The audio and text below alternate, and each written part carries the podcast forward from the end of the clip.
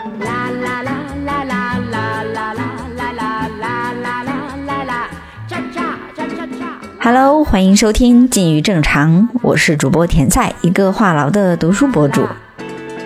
今天呢，我们要聊的是跟着文学去旅行的第四站——意大利。嗯，啊，这一期和之前那个共创播客有所不同的是呢，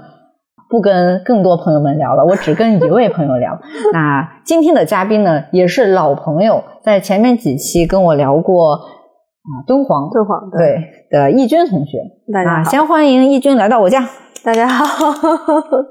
我们还是 Q 回主话题，就是意大利。对，当然了，我我对意大利的了解，那就只能是文学和呃电影，然后啊再加一丢丢的呃艺术绘画这种东西，相当于就是完全的普通人和大众视角吧。啊，还有意大利瓷砖和卫浴，哎呦我的妈呀，都是假的还有意大利设计，哦，我们这些吐槽的东西，然后我们可以放到后后面这一趴。好，对，那我们不如从最开始就说一下，就我们啊从两个不同的视角。首先，义军，你是在意大利留过学，对对，我在那儿待了两年半吧，差不多两年多啊。我觉得时间点也很关键，是在什么时间？呃啊，我是一二年去的，应该是一四年回来的，嗯，对，差不多啊。对，嗯因为这个时间点真的挺关键的，毕竟感觉从二零一九年可以出国玩到现在，哦这个时间已经非常遥远了。对对对你一说这一二年，我就感觉好像就有点像上个世纪。十年前，但是好在就是欧洲那边吧，它就是很慢的。虽然说我现在已经好几年没、没过去了，但是它跟咱中国不一样，不是说你两年没去一个城市，哇，马上日日新月异然后手机啊，各种移动啊，他们那边没有。呃，就是虽然我们不能说那么武断啊，嗯但是基本上他们的变化是很缓慢的，嗯很多资讯还是没有过期。呃，所以如果是去看那个什么《孤独星球》，嗯，它看欧洲那块儿，它就它是它好像《孤独星球》，它这种热门的国家或者地区，它隔个几年它会翻新的嗯，啊。你反正到时候如果要看那玩意儿的话，大家就看最新版的。嗯当然也可以来问我。行，今天就来 问问你，嗯，比如说我对意大利的认知，那就完全只能说是从嗯，文学开始，对，从那个中世纪的但丁《神曲》啊，虽然说嗯嗯我买了，也一直没有好好看过哈啊，啊，但是。呃，他毕竟是一个什么中世纪最后一位诗人，又是什么新世纪的一个开始，承接好像是承前启后，对，承前启后，有有这么个文学史的地位，反正有很多人把它推的还挺高的。刚才这个话好像是恩格斯给他一个评，恩格斯，对对对，嗯是对，给他一评价。后来那个像博尔赫斯也说，说是那个文学的一个特别一个高峰，对也是我们学文艺复兴的时候，肯定，嗯但是因为我像我们这个专业学肯定是建筑史嘛，对对，还不跟艺术史还还还稍微再差一点啊，啊。艺术史人可能会更多一点文学，我们这方面学文学的少，但是肯定还是要提一下，比如说最开始的这几个人，什么时间点，但丁肯定非常重要。对，就是好像你一提特别古典的你都不知道，而且它里面从他开始吧。对，而且它里面就是他，比如说到天堂地狱接待他那人，他遇上的什么人啊？嗯你要是对这个以前的这些东西不熟的话，比如说叉叉叉出现了，这叉叉是谁呀、很多人就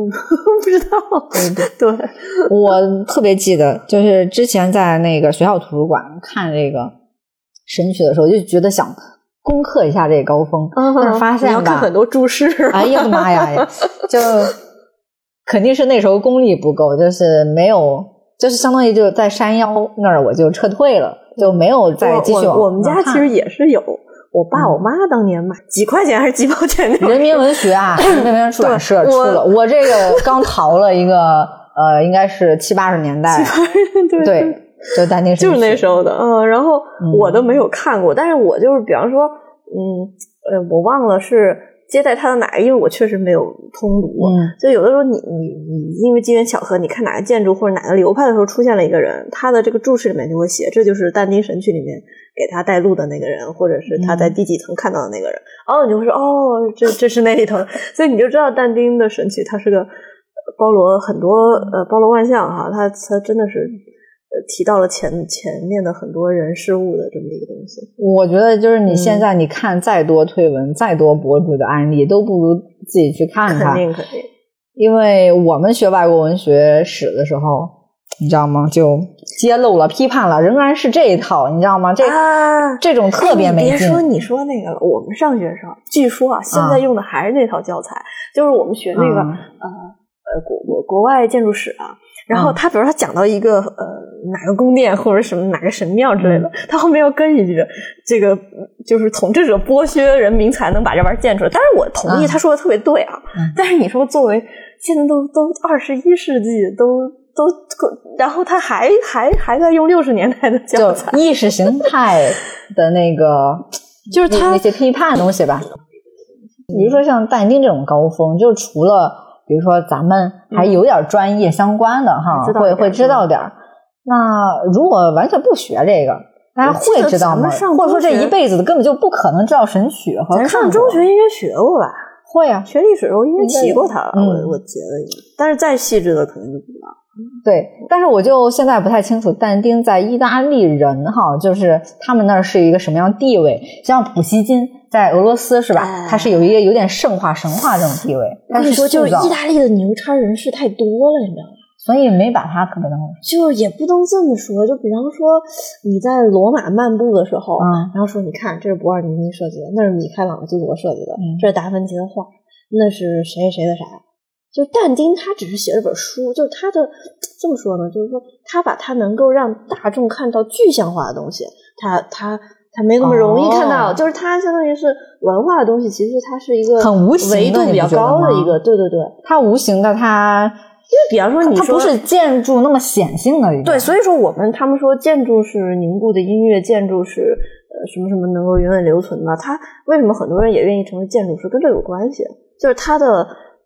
你的作品的，如果是好的作品啊，你的持续时间会非常长。然后，而且是就是他们在艺术，嗯，我我不是才参加完考试嘛？嗯之前我刷到一个往年的题，就是说建筑跟其他的艺术形式究竟有什么不同？然后选对的那个呢，就是可进入性，就是你可以进到这个房子你画你能进去吗？你进不去吧？那么具有可进入性的呃两种，一个是建筑，一个是音乐。啊，所以他们说建筑是凝固的音乐是有这么一个说法的哎呀，我觉得这个有的时候文学也是可以，你可以意识进入，啊你不能是是是肉身。但是我觉得文学它它是跟艺术，我觉得它是有点平，就是它还不是说文学，就它那个包含性，它还有点，它俩是交集，不是不是包含的那种感觉。嗯，比如说像是呃但丁，他在意大利会有那种专门给他塑一像之类的吗？呃那个有，那个有，或者说呃他有存留下来的是故居之类的吗？这个我没有太关注哎，但丁的故居我还真没有太多印象。嗯嗯但是因为你知道吗？嗯但丁这人他就属于。他不是反抗那个、那谁嘛？对对对，对当局其实就是教皇啊，就是那个，他是后来被搞了嘛，他中年就是开始流放啊，他是这样，就就是是他他他没有固定的一个居住的一其实他。们很多艺术家都被搞啊，但是就是说，嗯，你越到后面，尤其文艺复兴之后，其实这些大师们的雕塑还是哪儿都有。嗯，就是比方说什么广场，比如说有一个广场，米兰叫嗯达芬奇广场，为什么叫达芬奇广场？那有一个达芬奇的像，但达芬奇旁边还有别的人，就是它有的时候是一个，比如一个半圆的空间，它有四五个的雕像，哎呦，大家都在一块儿呢那。样，对对对。哦，嗯，但丁的话，它确实就是在很具象化，比如说，就说白了就是，你看一下国内的这些大小旅行社以前哈做的这些路线，嗯，就没没有但丁故居，是吧对吧？哎但你可能去参加对，但你可能去参加乌菲齐美术馆啊什么的，会有那么几幅画是但丁哦啊，它它它不像，呃，就是呃，怎么说？好像我觉得国外哈，什么叉叉故居这种东西，好像不像咱们中国这么搞得这么这么专，就是嗯，但是也挺多的。有，但是就是你没像，我觉得得看那个地方，他们对呃文学和这个作家他们的那种不，这这还是还是那句话吧，就是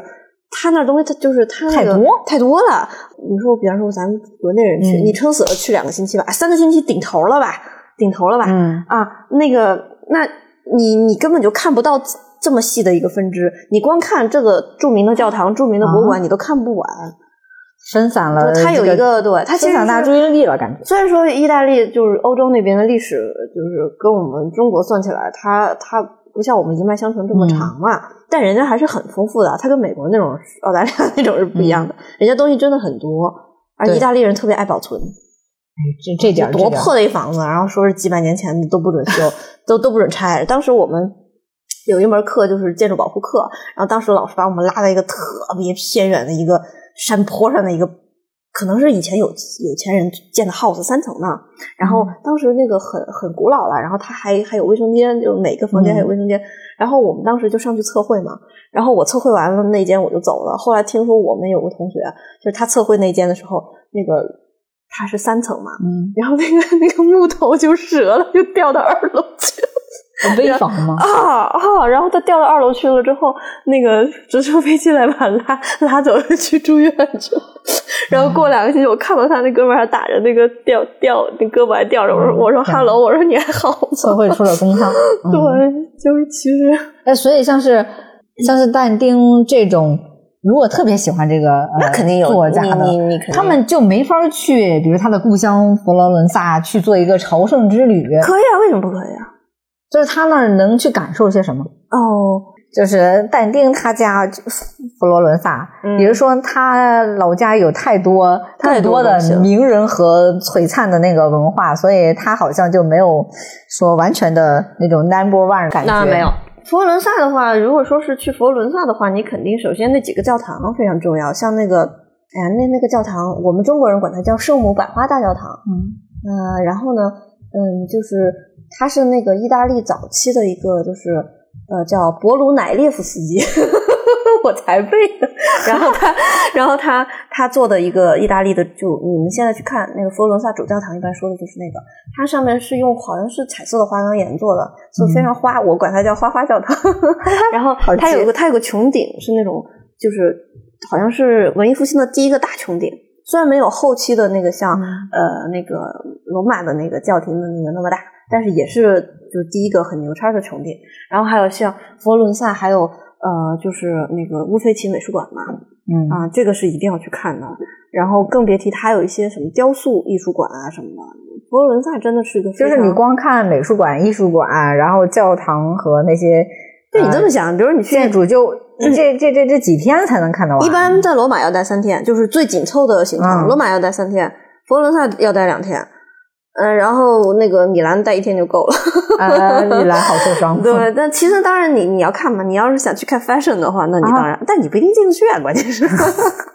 但是其实当时我们就是他 fashion 那个 fashion week 的时候，他整个的城市都很有活力。你坐地铁，你就能看到一些可能是一些不是高级的模特，人家也会来坐地铁，你一看就知道是模特，你看他穿那样就不一样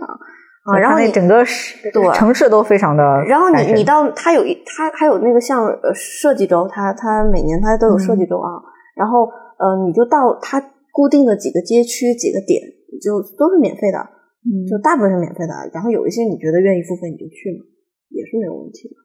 对所以在意大利，如果是什么待个七七天的话，是完全不够的。嗯哼哼，不够，就是你只能把，嗯，比方说罗马赶紧的两天搞完，嗯就是最快的哈，罗马两天把最重要的几个走马观花看了，然后那个呃佛佛罗伦萨待一天，然后米兰呃不一定待了就啊、米兰就可以不一定待了，然后一般就路过米兰就去那个威尼斯，威尼斯可能要待个一两天，这就是最快最快的了。你看，更别提还有什么那不里，就是那不勒斯也没去吧，嗯西西里也没去吧，啊，还有更多的什么，前一阵儿就是前几年特别火那什么五渔村也没去，啊，那个在热哦那亚，对对对，对然后还有就是靠近瑞士那边还有几个很有意思的小城，非常美，你也没有去，啊，就阿尔卑斯那边，它因为它跟瑞士隔着阿尔卑斯嘛，嗯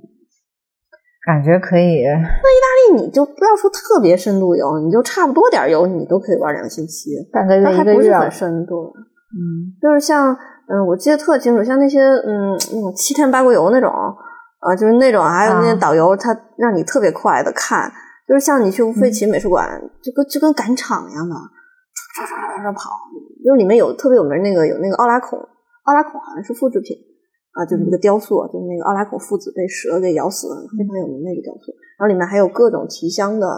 呃，就是大师的画。那个我还是看过，因为他们在里面是借到那个东京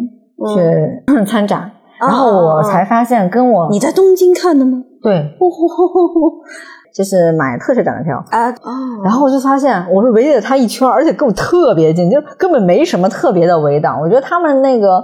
就是博物馆，我我就觉得，哎，这个安保是什么个水平你也啊？好要看，近啊！就是你看人家说，其实之前去那个卢浮宫嘛，你知道那蒙娜丽莎，我们以为它就是在一面墙上的中间，它其实是那就一个单独的墙，就有点像是一个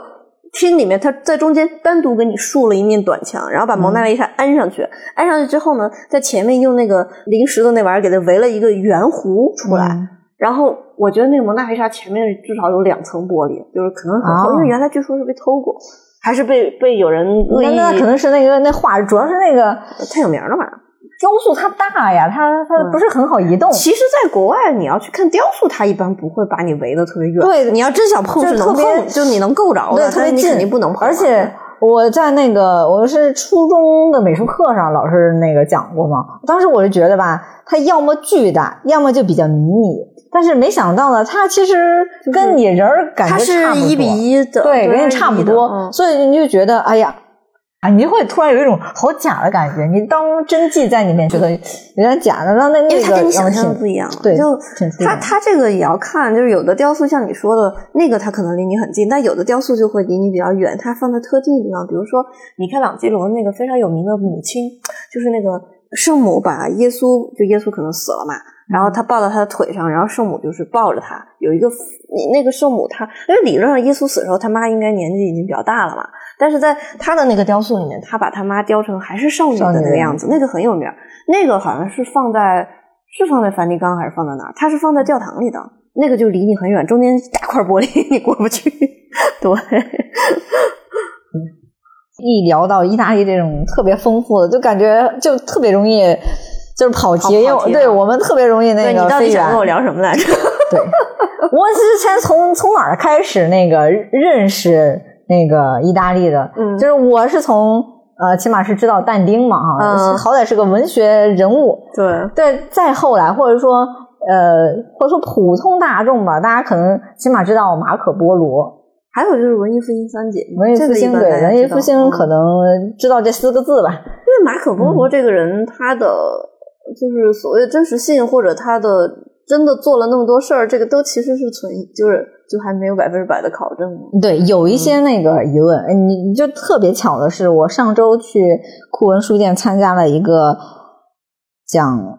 忽必烈啊，那个元朝这帝国嗯的一个读书会。呃，当时那个书呢是美国人写的，就是忽必烈和他的那个帝国嘛。哦就是这美国人写的时候，他其实也确实引用了一些，就是马可波罗游记里面，就是关于啊、元朝宫殿啊，甚至忽必烈本人啊，以及一些重要战士的那些。但是他也提出了一些疑问，他用一些其他的。对，因为有一种说法说呃就是说他他有一些夸张啊，或者说他是否亲见啊等等。对他们说是有一种说法是马可波罗可能确实往东边来了，但很有可能他没有达到元大都，他可能到中间的哪个点儿，然后听别人说的，也有这种可能性。所以这个事儿就说不清楚了。我就是在那个时候发现，就是大家对哎马可波罗真有这人吗？或者他真来过吗？他真写了吗？然后有有点疑问嘛，然后就稍微就看了一下，就是中国的呃一些老前辈吧哈，他们在应该上世纪七八十年代、嗯也研究意意大利的那个呃文化和文学史的时候，他们也专门会把马可波罗就摘出来。事实上，对，因为他好像不是完全的信史了，就是这就是马可波罗游记，你说写呢，确实不是他写的，因为他其实是一个口述的角色，啊，写下来的也不是意大利语，写的那个人呢是个意大利人，但是呢，他你写的是他写的他他用的是法语啊，因为这俩人是咋认识的呢？就是。就是说这马可波罗他回来之后啊，他反正参加战争，然后就被俘虏了嘛，就把他扔到一监狱去了。那个监狱还是在热那亚。哦，对他那狱友呢，是一个特别著名的作家，是一个比萨人。那个人就是用法语写作的，他就你像我看，就是聊天啊，就发现哇，这个作家又觉得他就专门写骑士文学，挺挺有传奇色彩。那个人就刚好去了一趟那个东方世界，然后有一些、哦。对这俩你看一拍即合，一个在那儿说，一个在那儿写，然后就这么着弄下来了。但是就是原文好像早都已经没了，嗯。后面就是相当于是被世界看到的是好几个版本，就是、那边人儿吧，就是好几个版本给他核定了一版，哎呀，就就以这版为准了哈，啊，就那意思，嗯，对，明白。他在中西就是东西方这个文化呃里面是一个挺重要的一个一个点，对对一个点因为后来很多的一些啊、探险家。也可能也是后期的侵略者，也都从这对，因为里面他说得到过一些。黄金嘛，对，你就所以说他他的很多这种对东方财富的描述，也是引起了嗯嗯当年的那些列强的这个这个贪婪的心理。对，就是其实他这个人呢，确实他不是什么文学家，啊不是不能是个说，他是个商人，他实实在在商人。他家呢在威尼斯呢，他爸和他叔吧、嗯也都是商人，就专门就是威尼斯有商人，就是商人的集合体。对，就来东方做买卖呢。对，那后后来他应该挺小的时候，他就差不多不太到二十，然后他就跟着这一堆人又来东方，就是打问号的，就到底他到了哪到哪儿，对，就是来没来等等等等。然后，但是他写了当时就是元帝国下面就很多的主要城市，就是他记录的东西呢，就跟那些普通游记不太一样的，就是商人的视角。啊，对对对吧？他得了解经济贸易，对吧？对对对嗯、就是民生社会状态，包括统治者他到底是一个什么样的风格，包括当时的那个忽必烈，他怎么说呢？现在有一些觉得他是一个 像是世界主义者，他要天下共主，他有一种就全球关怀，所以他们也很注重贸易。他想给那个外来的这个基督徒有一个好的一个表现吧，所以他也呈现出他很很愿意跟就是远道而来的这个、呃这个西方人啊，就打交道，反正就是好吃好喝咱们伺候着。咱们就是在中国这一片土地上，就是嗯只要是比较繁荣的这个朝代的君主，呃这个心都是比较宽广。就是万国来朝，大家都不计较小事儿，就是都好吃好喝的，都好好的，很很友好的那种。嗯咱们当然那个时候的这个元帝国，它也有一些特点，因为嗯。游牧民族哈，它不是一个儒家文化下面的，它也不是一个汉族，它其实它的智囊团里面是一个有全球视野的，他有非常多的人，他有对他波斯人像元，大都的修，我还是我最近有背的，有汉人，对他修建者，他的建造者有他们本地的蒙古人，还有就是那个呃中东那边的，对那哥们叫什么突尔呼什么乌什么，反正是 是有一个秃字儿来，谁记得住那名字？我一下子忘了。然后然后像那个、嗯还有就是呃，他不是要创造他们的文字嘛？然后他们的国师八思巴就是创造他们蒙古文，呃，创造了一个新的文字。呃，反正就是反正就是各种他使劲推没推行下去，他想弄一个像是世界语一样的东西让大家去学。嗯，他们本地贵族都懒得去。对对对，都不学都不学。对，所以他这个语言上面的那种呃非常激进的这种措施，就是没推行下去啊、反正整体上来说，马可波罗去东方世界的时候，刚好是呃元帝国那个时期比较嗯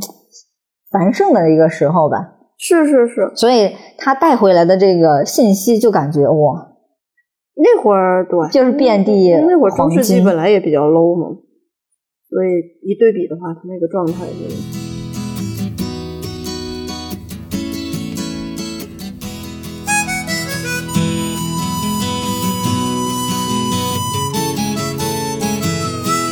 跟着文学去旅行，那旅行的话，我觉得就是但丁、佛罗伦萨是个点，但是佛罗伦萨并不只有但丁，也都是但丁，他只是佛罗伦萨一大堆牛叉人士的其中之一。对啊，因为文艺复兴时候那边也也是百花齐放百花齐放的，对，呃，一般去那边的话，反正就是普通民众的话，肯定是更愿意去看建筑或者绘画，因为它很具象。文学的东西你只能就啊凭吊一下。但是就是像佛罗伦萨和罗马这样的城市，它就属于就是像我们国家哈，因为我们呃东方都是用木材来做古代的建筑啊，基本上一朝一朝就烧掉了。嗯啊，砖的话，砖石的话，它也不是很长久。那么我们国家现在要么就是大大肆新建这个古古村，或者是古古城，都是其实都是假的嘛。但人家那边因为石材它留下来了，那么你在这几个城市走的时候，你就会觉得，嗯、原来你是要在，比如你去北京，你要去故宫博物院，嗯全是古董哈。但在人家那个城市里走，你就觉得你在一个古董城市里面。你旁边的这个楼两百年前，你这边这个楼是米开朗基罗修的，然后那边那个楼是谁谁谁修的，就是就是你你书上讲那玩意儿就在你边上，而且建筑你可以摸呀，你随便摸，而且很大，你可以看见，不像古董是吧？它它包在那个可进入性入室。对对对，就是，而且那边的建筑，它是罗马城，也是一个不断被各种人翻修的一个城市。就比如说，你可以看到这个教堂的前面这一节儿是呃中世纪的，后面这一节儿可能就是文艺复兴早期的，然后然后旁边一亭子或者一个小包包，它可能就是文艺复兴末期的。它就它是一个你在那里面穿插，你就会觉得你走过了一段一段的历史，你就是这么一个状态。当然还有，就比如说像呃法国和意大利从埃及掠夺了很多方尖碑回来啊，你在各个广场都能看到人家埃及的方尖碑，那方尖碑的历史更更远久啊，四千年前呢，所以 意大利里面，你去感受什么纯文学的东西，就不如去建筑啊、绘画、其他的艺术我。觉得你可能更多，你可以去一个那种很文艺的咖啡，那边咖意大利的咖啡是非常有名的嘛。然后你就坐在那儿看着书，然后喝一，它还有很多图书馆也非常好啊。嗯你喝个咖啡，然后在他那儿看一下我书也是没有问题的啊。意大利就嗯怎么说呢？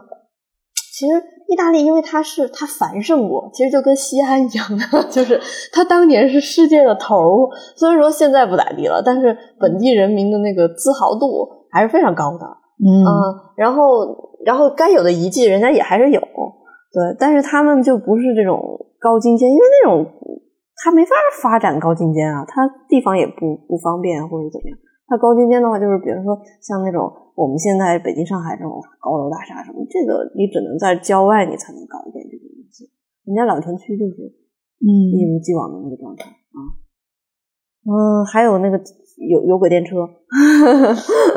有有轨电车也不是特别稀奇，我还挺喜欢葡萄牙里斯本的那那种啊，里斯，本啊，那个也不错啊。对，意大利电车能干啥？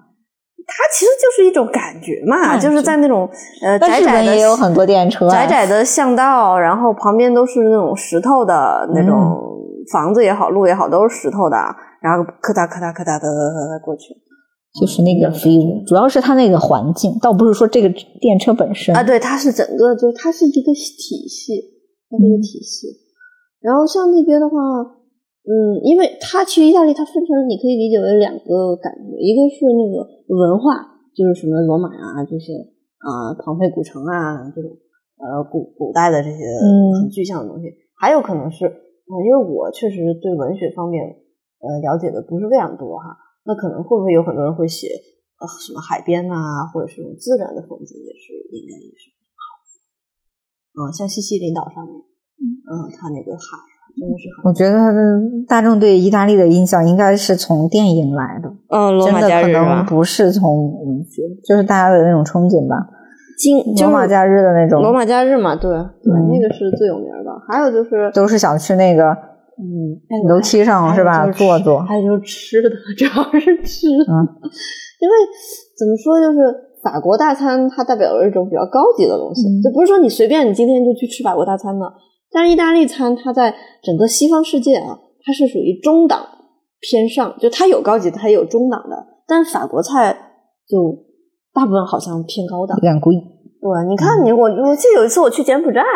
然后有个城里面，当时是人家的那个是新年就泼水节，然后人家当地很有名的餐厅都关了，我只好去吃一个叫 Olive Garden 的意大利餐，而且好像很有名。你就看一下在成都那个意大利餐都是啥水平就知道了。反正你到每个地方都是会有每个地方的改良嘛。嗯，还有什么电影来着？意大利电影应太太多了是吧？多的吧？还有那什么西西里的美丽传说，嗯哦，就是觉得意大利的女人应该都很美。嗯，就是意大利人整体啊，就是大家可能有有一种误区，就是说他们觉得欧洲人都很时尚，其实不是。就就真正时尚的，可能我觉得啊，就意大利和法国还有西班牙的大城市。嗯，第一是他们确实比较漂亮，哦，那个脸哦小的哟，就是立体嘛。其实可能我们俩敷一张面膜都都是能到耳朵根儿的，但是我的脸就我们的脸就是平的，人家的脸就是啊锥子的。你你从平面看，人家是个有棱有脸儿，嗯，就是人家那个就比你窄很多。意大利呢，其实我觉得，呃，美女帅哥真的很多，而且还有就是嗯南欧国家的人哈、普遍不高，就是他们不高吗不高，北欧才高。哎意大利、希腊、法国，呃，法国要好点，反正就就都不高，都不高。就是我觉得，像我在我在米呃米兰，米兰还算是应该比南边的人还要高一点嘛。啊，我在米兰，嗯、米兰平均身高我觉得没有北京高，就肯定没有北京高。那边很多妹子都我觉得都不是很高，男生也没有那种，就是也不有嘛，但是不是说每一个人都高高大大。哦对意大利人身高和样貌可能也是有一种对，那你要说真高，那确实是北欧的人高，那就跟咱们东北人感觉普遍比较高一点。嗯，就是呃，我记得米兰的纬度好像是跟咱们国家的哈尔滨差不多。嗯，你一说这个，哎，我在这个脑子里这个地图才才这么对上。哦，确实，它很高，就是像我们嗯、呃夏天，他们不是要分冬令时和夏令时吗？嗯，夏天有的时候，比如像去西班牙的有些城市，晚上十点太阳才真正的落下去，就是那个他们太靠北了嘛，太阳的那个角度就就不一样了。Se vuoi con le donne aver fortuna, stai bene attento, non ti fidare. 哎，我觉得下面一个挺重要的文学人物应该是薄伽丘十日谈。哦哦哦哦，对对他应该是文艺复兴嗯初期的一个，而且呢，他跟现在就是我们还是疫情时代那个对这个氛围有点像，就是大家都哎，我都忘了，我是看过，但是它是单元式的嘛。啊我看过，倒是看过。他们是从哪个城市里逃出来的来着？是佛罗伦萨吗？我真的是图书馆里翻一翻，我也忘掉了。因为就那是禁书嘛，以前小的时候家长不让你看的。就是意大利的叙事文学里面，也是这种短篇的这种小说啊、故事还挺 嗯，就是这他们还挺有这传统的，好像后来很多的一些呃戏剧和小说都是从像《十日谈》里面某一些给摘出来，然后做了一些改动啊、变形。其实《十日谈》是不是有点像咱们那《聊斋志异》的那种一种感觉？嗯，就就是它的一些嗯、呃被引用啊或者被改编的那种文学地位，可能有点像吧。之前我地位上可能还不太清楚。就是可能被嗯，我觉得就是他们都有点像是开创了一种，也不是开创吧，就是发扬光大的一种这种题材嘛，谈话性质的这种这种题材了，可能是。我们在现在什么后疫情时代，也可以弄个十日谈、百日谈的，就这样一直写下去，写下我们现在经历的各种荒诞。但是《十日谈》它讲的是跟那个玩意儿没关系的，跟讲故事的，跟瘟疫没什么关系的。对，它有一个背景，对对对那个瘟疫只是它的一个大背景。嗯，就是大家还是得讲讲故事的那种。对对对对对。咱们这一趴好像都不是专业选手，没法去聊那个就纯艺术这挂的。因为怎么说呢，就是嗯，意大利它文艺复兴时期它是有三个三个中心嘛，呃，佛罗伦萨、罗马，还有那个叫谢娜啊，它是老中老中晚三个三个时期的中心。我觉得文学它总是一种时代的开始，嗯，对吧？就比方说写了本书，然后唤起了大家的什么思想啊，就是人本主义思潮发端，思潮对对对后来它会影响到很多领域，对对吧？但是，但是最为大众所能认知的东西，都是到中后期它能够表现出来的东西。比方说房子，比如说画，比方说雕塑。这东西你知道，就属于大家都能看得着，哎因为文学这件事情，它毕竟要靠文字化一下语言这东西不是老百姓都能整的。因为在中世纪的时候，很多的领主他们，包括那个教会，他他垄断着一些那个所谓教育资所以，源，所以，干嘛说？大众都不是字儿。对啊，所以你说干嗯嘛说莎士比亚很伟大？那人家写的不是就是不是纯文学，人家是戏剧啊，他能表现啊。所以你说这个他的这个维度一下子就不一样了。所以你你跟我说这些就是是大家都就可能我都知道，但是你说他的故居在哪儿啊？不知道，不是那么重要。对对对，因为有更好看的。对，因为有的时候，比方说像你要说文学，莎士比亚不是写《罗密欧与朱丽叶》吗？对不对？这也是文学嘛啊。那你要去意大利的话，你就一定要去《罗密欧与朱丽叶》传说中他们原型家族所在的地方。呃，它是在米兰、佛罗伦萨中间的一个小城。据说那个那两个家族，那两个家族叫啥来着？什么什么什么？哎呀，这个翻译的，真记不住。那几个那个嗯家族，他们他们所在的那个城市，那个城市叫啊维罗纳，维罗纳啊。然后维罗纳的话，它是一个特别粉嫩的城市。如果大家对这个感兴趣，可以去去一下。一般是从米，因为一般从国内飞那边，要不飞罗马，要不飞米兰。然后一般人都会去一下米兰。然后去了米兰之后呢，再去那个呃，就是再去那个威尼斯。威尼斯中间就是维罗纳，维罗纳它它的那个城市中心是一个小斗兽场，但是它的那个小斗兽场呢，它那个食材是偏粉色的，就是很少女心的一个 粉，就不是很粉，但是指的是很容易出片那种吗？嗯，对对对。然后它那不是还有那个呃罗密欧与朱丽有朱丽叶故居，好像是，但我觉得不是啊。这个对对对，旅游开发的吧？对对，但是应该是，反正就是很有名儿，大家都会，不是中国人会去，很多人就大家都会去。然后那个那个特别小院子，然后那院子里据说那儿有个阳台，据说这就是罗密欧的底下哦，布拉布拉布拉，然后朱丽叶哦布拉布拉的那个，大家可以 cos 一下。对对对，然后呃 cos，然后主要是那个房那个院子里有一有一尊美丽的少女雕像。就是人家朱丽叶的，完了朱丽叶呢，人家说就是你你要摸着朱丽叶的右胸，因为右胸代表心脏嘛，这不是少女的爱爱意嘛，就是就是心脏的。哎，咱心脏不是在左胸？哎，左胸，它好特别哦。对，然后我特别搞笑，那个那个雕塑是铜的，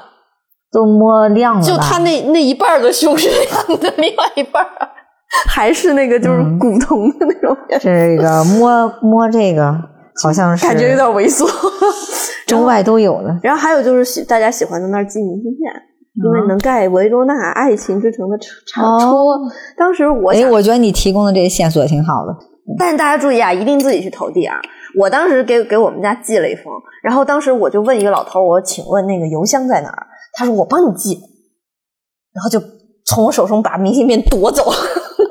然后就然后没有下落了，没有下落了。就他跟他因为是一对老夫妻，好像很恩爱的样子。意大利人是非常友好的，就是一般说，比如说在西西里啊，西西里他就是嗯语言不通，因为你会说意大利语也没啥用。那边人就相当于他们说广东话，他们不说普通话，你可以这么理解啊。你跟他更别提我只会说英语了。然后你一般问他那个地儿怎么走，他们跟你沟通不上，他会把你带过去，嗯就属于那种。反正总之，我不知道是这个大爷没给我寄呢，还是说寄丢了呢？反正我没有收到。哎呀，哎，你刚才说的这小城终于有点文学意味了。哎，那个地方是一个很文哦。还有最有意思的是，咱们国家不是那个梁祝吗？梁祝是哪个城市？无锡。反正是江南啊，反正哪个城市，然后那个城市跟维罗纳是姐妹城市啊。哦，还有这个对你，你往朱丽叶故居走的路上，它有个街心花园一样的，然后还有一个梁祝的雕塑，就是一男一女在一起，他们中西凄美爱情。对，然后一边一个翅膀，就是那个，我还专门拍下来。哎，挺蛮蛮有意思的，这个比较好玩，对。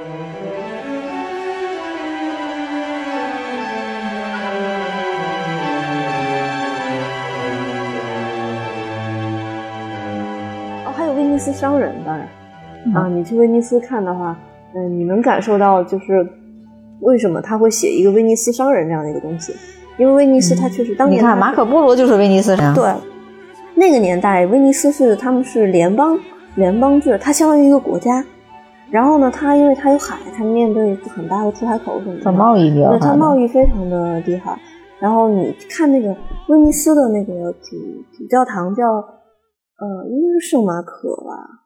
应该是圣马可啊。然后圣马可那个教堂，你就能看出来，它跟那个嗯梵蒂冈那边那个不一样。梵蒂冈是真有钱，那那主教堂嘛那是最有钱的一个一个教堂。但是呢，圣马可你能看出威尼斯商人能从世界各地带来不一样的东西，比如他那上面有马赛克。其实那个时候马赛克它应该是属于就是两河或者是阿拉伯那边的东西。彩色玻璃，马赛克瓷砖不是意大利什么？但其实不是，就是像这些，就是它它那个苏马可的那个教堂，它就是各种风格糅杂的一个教堂。它其实带贸易带来了多元文化的交流，对对对它艺术建筑上就能看艺术建筑它都可以呈现出来吧？它的那个，而且它的那个就是一般你知道，就是一般的嗯市政厅或者什么，而且肯定是在广场中间嘛，嗯，或者在教堂什么之类的。但是嗯，那个威尼斯是码头，从码头直接过来就是那个广场了，它就挨着码头。哦，嗯，然后每年的那个所以他们对呃水域是非常重视的，的建筑都是以以那个临水的地方，对，而且它很多的它是那个，就是它把那个木头嗯哼，它打桩打到水里，因为你它是你可以理解为沼泽吧，也不能完全这么理解，就是说它是在海里的，然后它就打了很多的木桩打到那个海底，就是就是稳定的地方，然后上面再铺平，然后再建建筑。它的有有很多次它是这么建出来的，有点像是你可以理解为填海建出来的。哦，嗯，不会腐蚀啊，嗯，就是是木头是很有意思的，嗯，它全在水底下的时候没事儿，它全在空气里的时候也没啥事儿，但是当它在湿度很大一一半一半的时候，那个地方就很容易腐蚀。木头这个材料是很很有意思，你看像嗯我们的敦煌还是敦煌啊，嗯西域那边哈，它有很多什么，你们听说过那个什么古诗，就是就是什么小河公主啊那些啊，嗯嗯，那都四五千年了，嗯，它是木头棺材，它没事儿，但是因为那儿很干，没有水，其实木头就没事儿、啊。木材就嗯是它，它们完全打到水里面，好像也没啥事儿。哎，威尼斯啥时候去比较好啊？我只知道威尼斯有电影节，它还有啥？啊、它有双年展，我觉得哦普通人双年展去就好了。电影节很烦的，你电影节去了，你觉得人家明星走红毯上难看吗？你也看不了，你把你戒严的没有普通人什么事儿是吧？有一年我我也是，我去威尼斯我去了三四次，因为都是朋友来，我带着去，朋友带着去，就是。嗯，威尼斯的话，其实一般人就是去主岛嘛，看一个那个教堂啥的，嗯啊，坐贡多拉看你坐不坐啊。然后其实它有很它有好几个岛，一般来说他们都不会去，就是像有一个叫彩色岛，非常好看，就是那个彩色岛的房子就是那种五颜六色刷起来的，还有玻璃岛，就是你知道威尼斯吗玻璃制品很出名啊、然后但是你要在主岛的话，它买的贵嘛。然后玻璃岛上它就有好多小作坊，因为意大利的这些文艺的东西，它很多都是家族作坊，工匠对对对，然后很很有意思。这两个岛是非常推荐，还有个还有个岛可能就可以，叫玻璃岛吗？嗯，反正他们中国人怎么说嘛，玻璃岛、啊行彩色岛。然后嗯，那个它肯定有本身的正经名字名字，但是你也记不住啊。没关系，你这一搜玻璃岛，可能还有个岛好像就专门用来举办电影节的那个岛，哦好。像好像是这样子的。哎，那双年展的时候你有去过吗？我肯定去啊！我是专我我、啊我肯定要去啊！我是设计专业的，就是双年展是一定要去的所以你们搞设计建筑的啊都比较喜欢往意大利跑。那肯定。它嗯。一般设计周的话，嗯，就是米兰会，其实米兰就已经有很多展了，因为米兰你可以理解为上海，啊嗯嗯，好。你可以理解为上海，所以像这种时尚的呀，嗯。什么这些玩意儿，国际的呀，它很多都在米兰，米兰举办，嗯，然后但是这种很有底蕴的、很有文化的，或者什么国际什么乱七八糟，嗯，这些可能就是在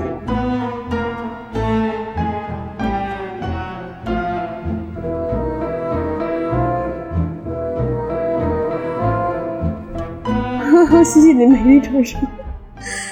哎，西西里也是，我也去过一次，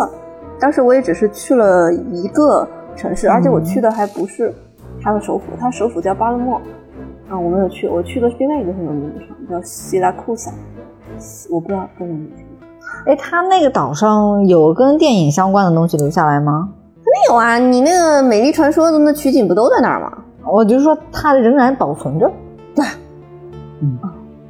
就他们的房子就是就古建筑啊，人家就是要么是作为呃公众的什么空间，要么有的是不是特别重要，他会把里面进行一些改造，你就人就可以用了，就现代人是可以用的。像那个罗马有有一个很有名的那个嗯许愿池喷泉，大家可能就是嗯中间是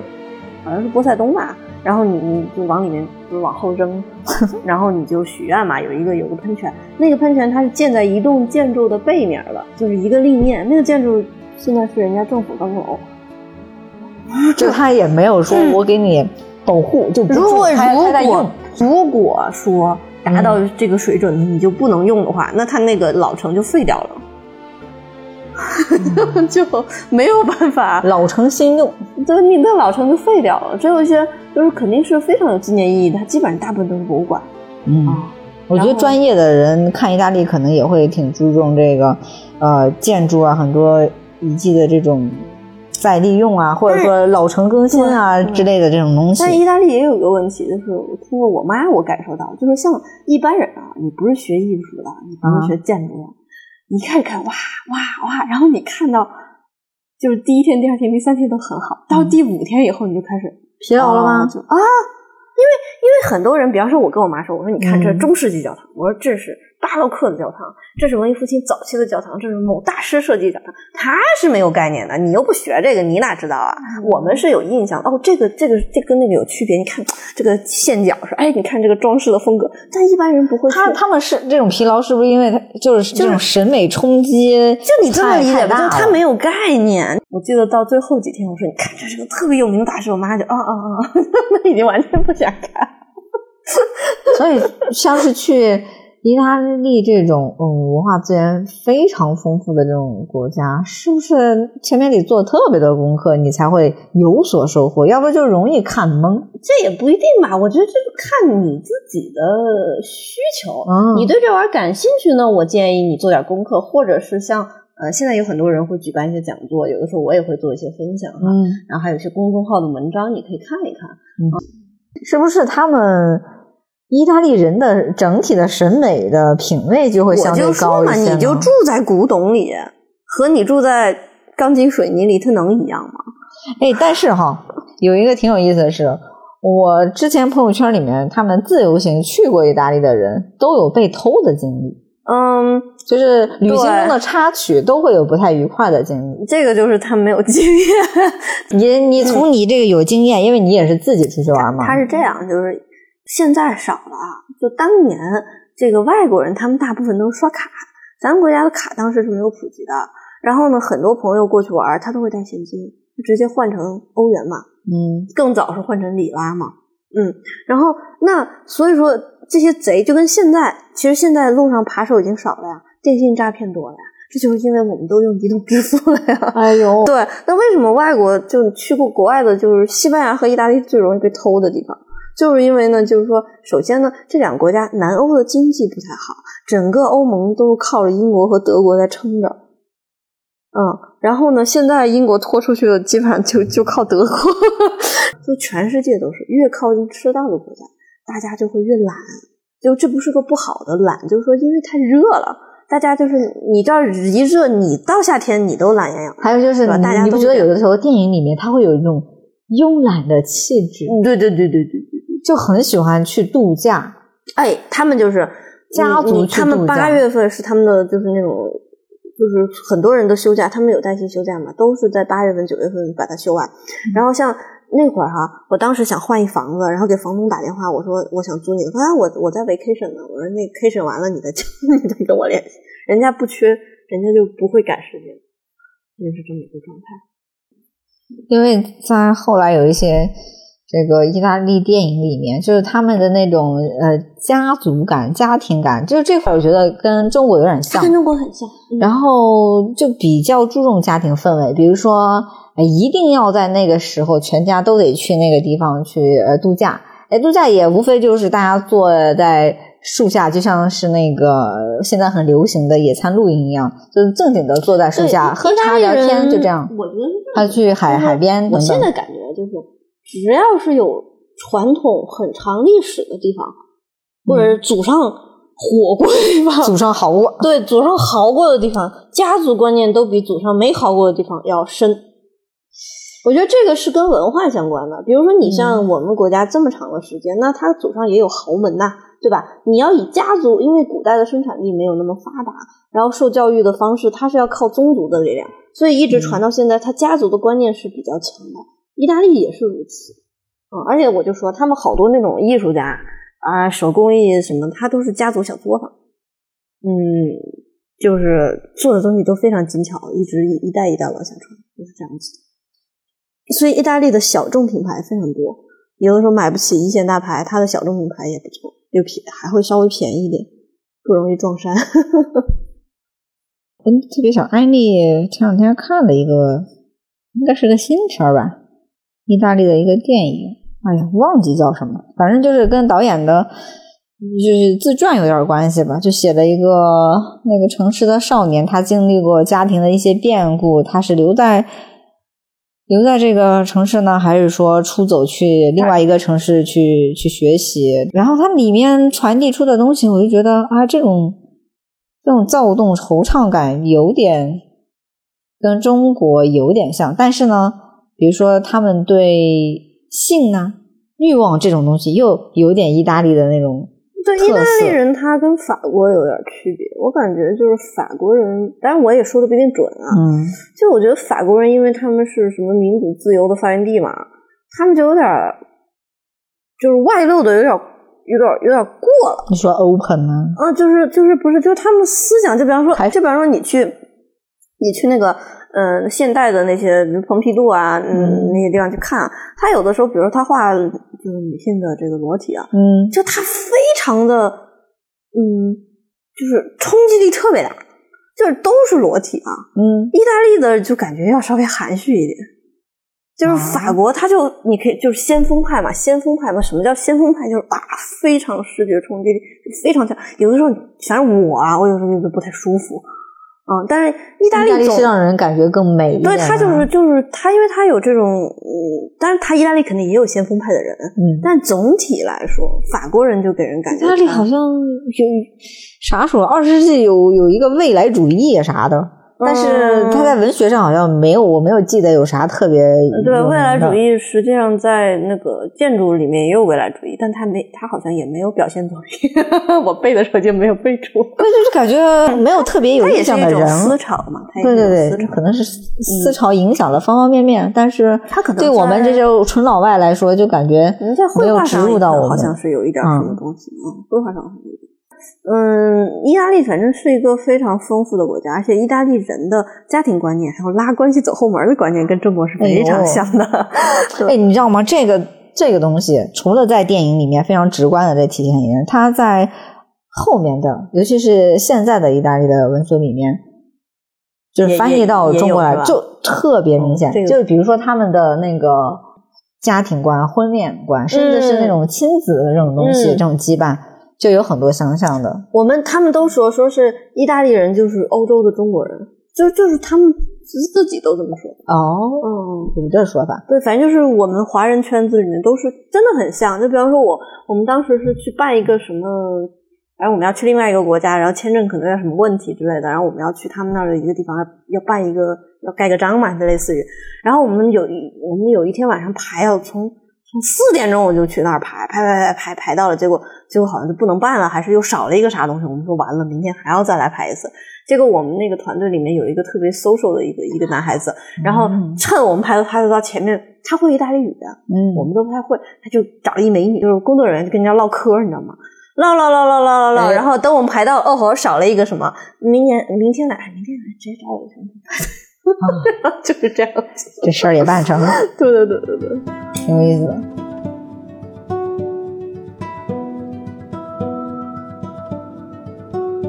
说到那个，就他们这种家家庭观念的，跟中国有点像的，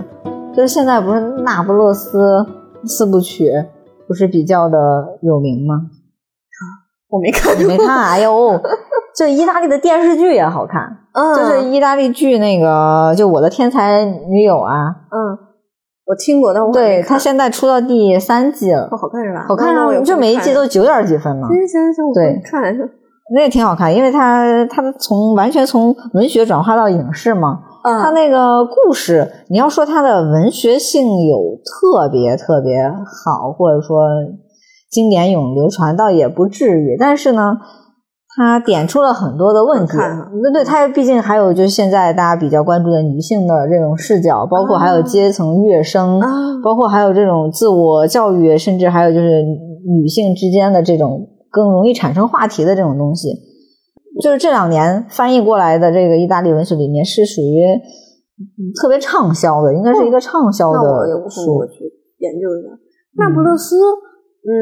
那不勒斯那个城市呢，就有点乱，哎，你看吧，哎，他那故事，这两个女孩儿就是从那不勒斯这个老城，就是不是特别发达，就大家日子过得都不是特别好，啊对对对就感觉没啥前途。那有一些人呢，他就没前途，他只能就就是只能去通过乐声嘛，他就是傍上一个那边的一个有有势力的，但是心眼儿不太好的。那那有一个女孩儿呢，她就通过教育嘛，她就是教育，然后考出去。像你看，他其实这些方式嗯跟、跟咱们中国吧，有些东西是有点就相当于小镇的女青年咋走出去啊。啊？其实对。那不勒斯不算小镇，它是这样，就是意大利越越靠北，它越就是像米兰，它是这几个大城市里面最靠北的一个城市。嗯然后呢，你往南走就是到佛罗伦萨，再往南就是托斯卡纳地区，种葡萄酒，啊，意大利葡萄酒也很不错。啊，托斯卡纳听着就美托斯卡纳，对。然后，呃，然后再往南走呢，到了那个靴子的中间，靴子的腰这个地方就是罗马。嗯然后罗马再往南走就是那不勒斯，然后再往下走就快到根儿了，然后鞋子脚尖踢的那个地方就是，呃，就 就是这个挺 对，就相当于是他越往南呢，就是按照他们的说法，就是越被这个黑手党，就是因为他的这个政府的，我我觉得我记得我之前看过，就是说为什么会有黑帮，就是因为你政府的执行力不够，所以你只能社会势力对，所以你只能是社会社会，就像我们古代，我国古代好像是下不到，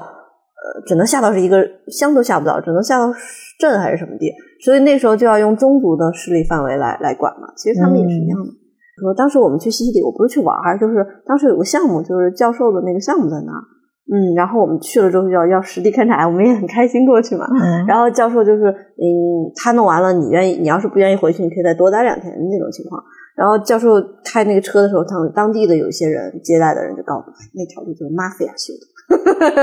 就对 对，然后说你看那个那一片就是有一些房子什么的，嗯，马菲亚修的。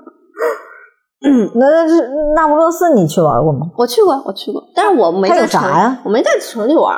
我是那不勒斯离那个威苏威火山特别近，有庞贝古城。哦然后再往下，它有那个，它有一个海岸线，好像就叫蓝色，他们叫蓝色海岸线，就它有很很美的那个就是度假的地方，嗯但是嗯那个就已经离城市远了。那不勒斯相当于是一个停靠点儿，我住都没在那儿住。哦啊，我们直接就从那个城市大概，比如上午到溜达一下，下午就到蓝色海岸线，然后去庞贝了。哦，嗯所以它在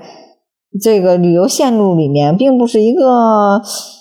特别值得停留太长时间的一个地方吗？它也有很好的东西，但是因为那个城市比较乱，就不建议你那儿哦，多待。它现在也乱吗？现在我就不知道了。因为它那个、嗯呃小说里面，它呈现的是六六十年代的时候，你知道吗？哦它就那那那会儿就它的社会本来就更乱了，对对对对现在就是我当时，你想，就是就是一二一三年那个时候，呃，那边反正就是你能感觉那个城市，就是我们倒没看到人火拼什么的，那肯定是没有，但就是，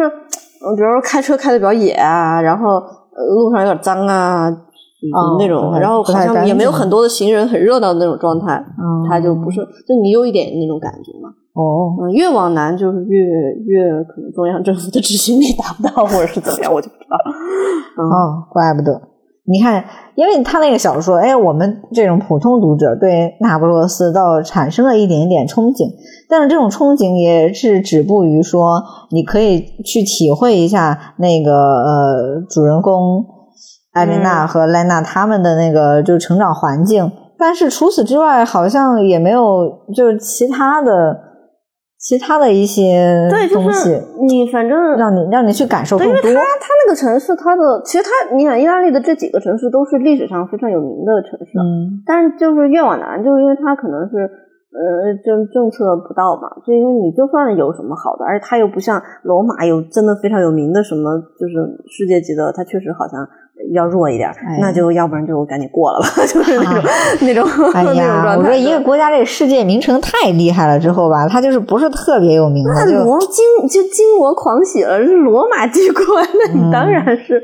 是吧？中心中的中心。所以说，嗯，就像你刚才说被偷的那个事儿，就一般容易被偷的，就是像罗马和嗯嗯、这个那不勒斯，那不勒斯就我觉得会被抢啊。然后还有就是，我不知道这几年怎么样，因为嗯中国人现在越来越喜欢用移动支付了。所以可能也许大家不太带现金，是不是他抢你的这个几率也会低？就是他会摸你的包嘛。其实我跟你说啊，他们会其实摸人包，他们摸人包摸人相机，他们摸人包和摸人相机的这个水准，根本比不过我们国家十年前火车站那帮小偷。那帮小偷真是润物细无声，但是意大利人会不会看见呢？就是之前我我都我们都能看见，就是我那些被偷的朋友，他们就是说，他们就那些人是明目张胆的在抢偷啊，就是就是跟那个天下无贼一样，是我最讨厌你们这抢劫的，一点技术含量都没有。哎之前之前我我知道我有个同学，当时是他他们呃我在那边上研究生嘛，嗯然后他们在国内上研究生，然后上到一半儿之后呢，他们教授可能在这边有个什么合作项目，他们就有几波研究生就一起出来，嗯刚好有一个是我原来本科的同学，我们还跟他见了一下，他就跟我说，说是，嗯，就是他当时有几个同学可能原来是小小城市出来的，就他们上大学都没有办信用卡，就是没有币种卡，Visa 卡是没有的，所以他们出去全部换的是现金。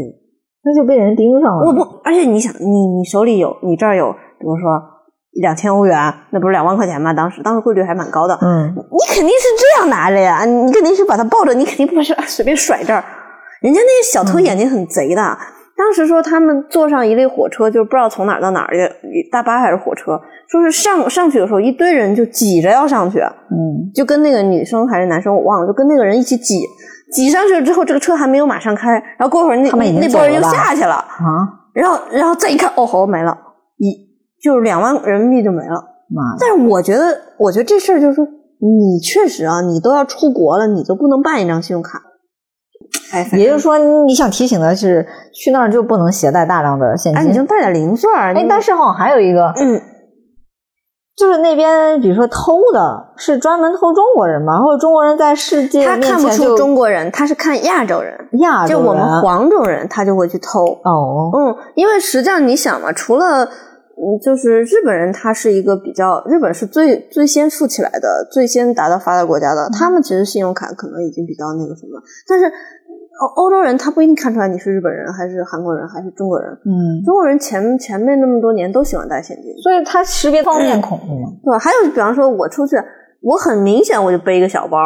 我戴个帽子，我背一个小小的包，他也知道我那手里面没啥东西。但你看有那种人背一双肩包，然后还抱着，那这就是人家的目标了。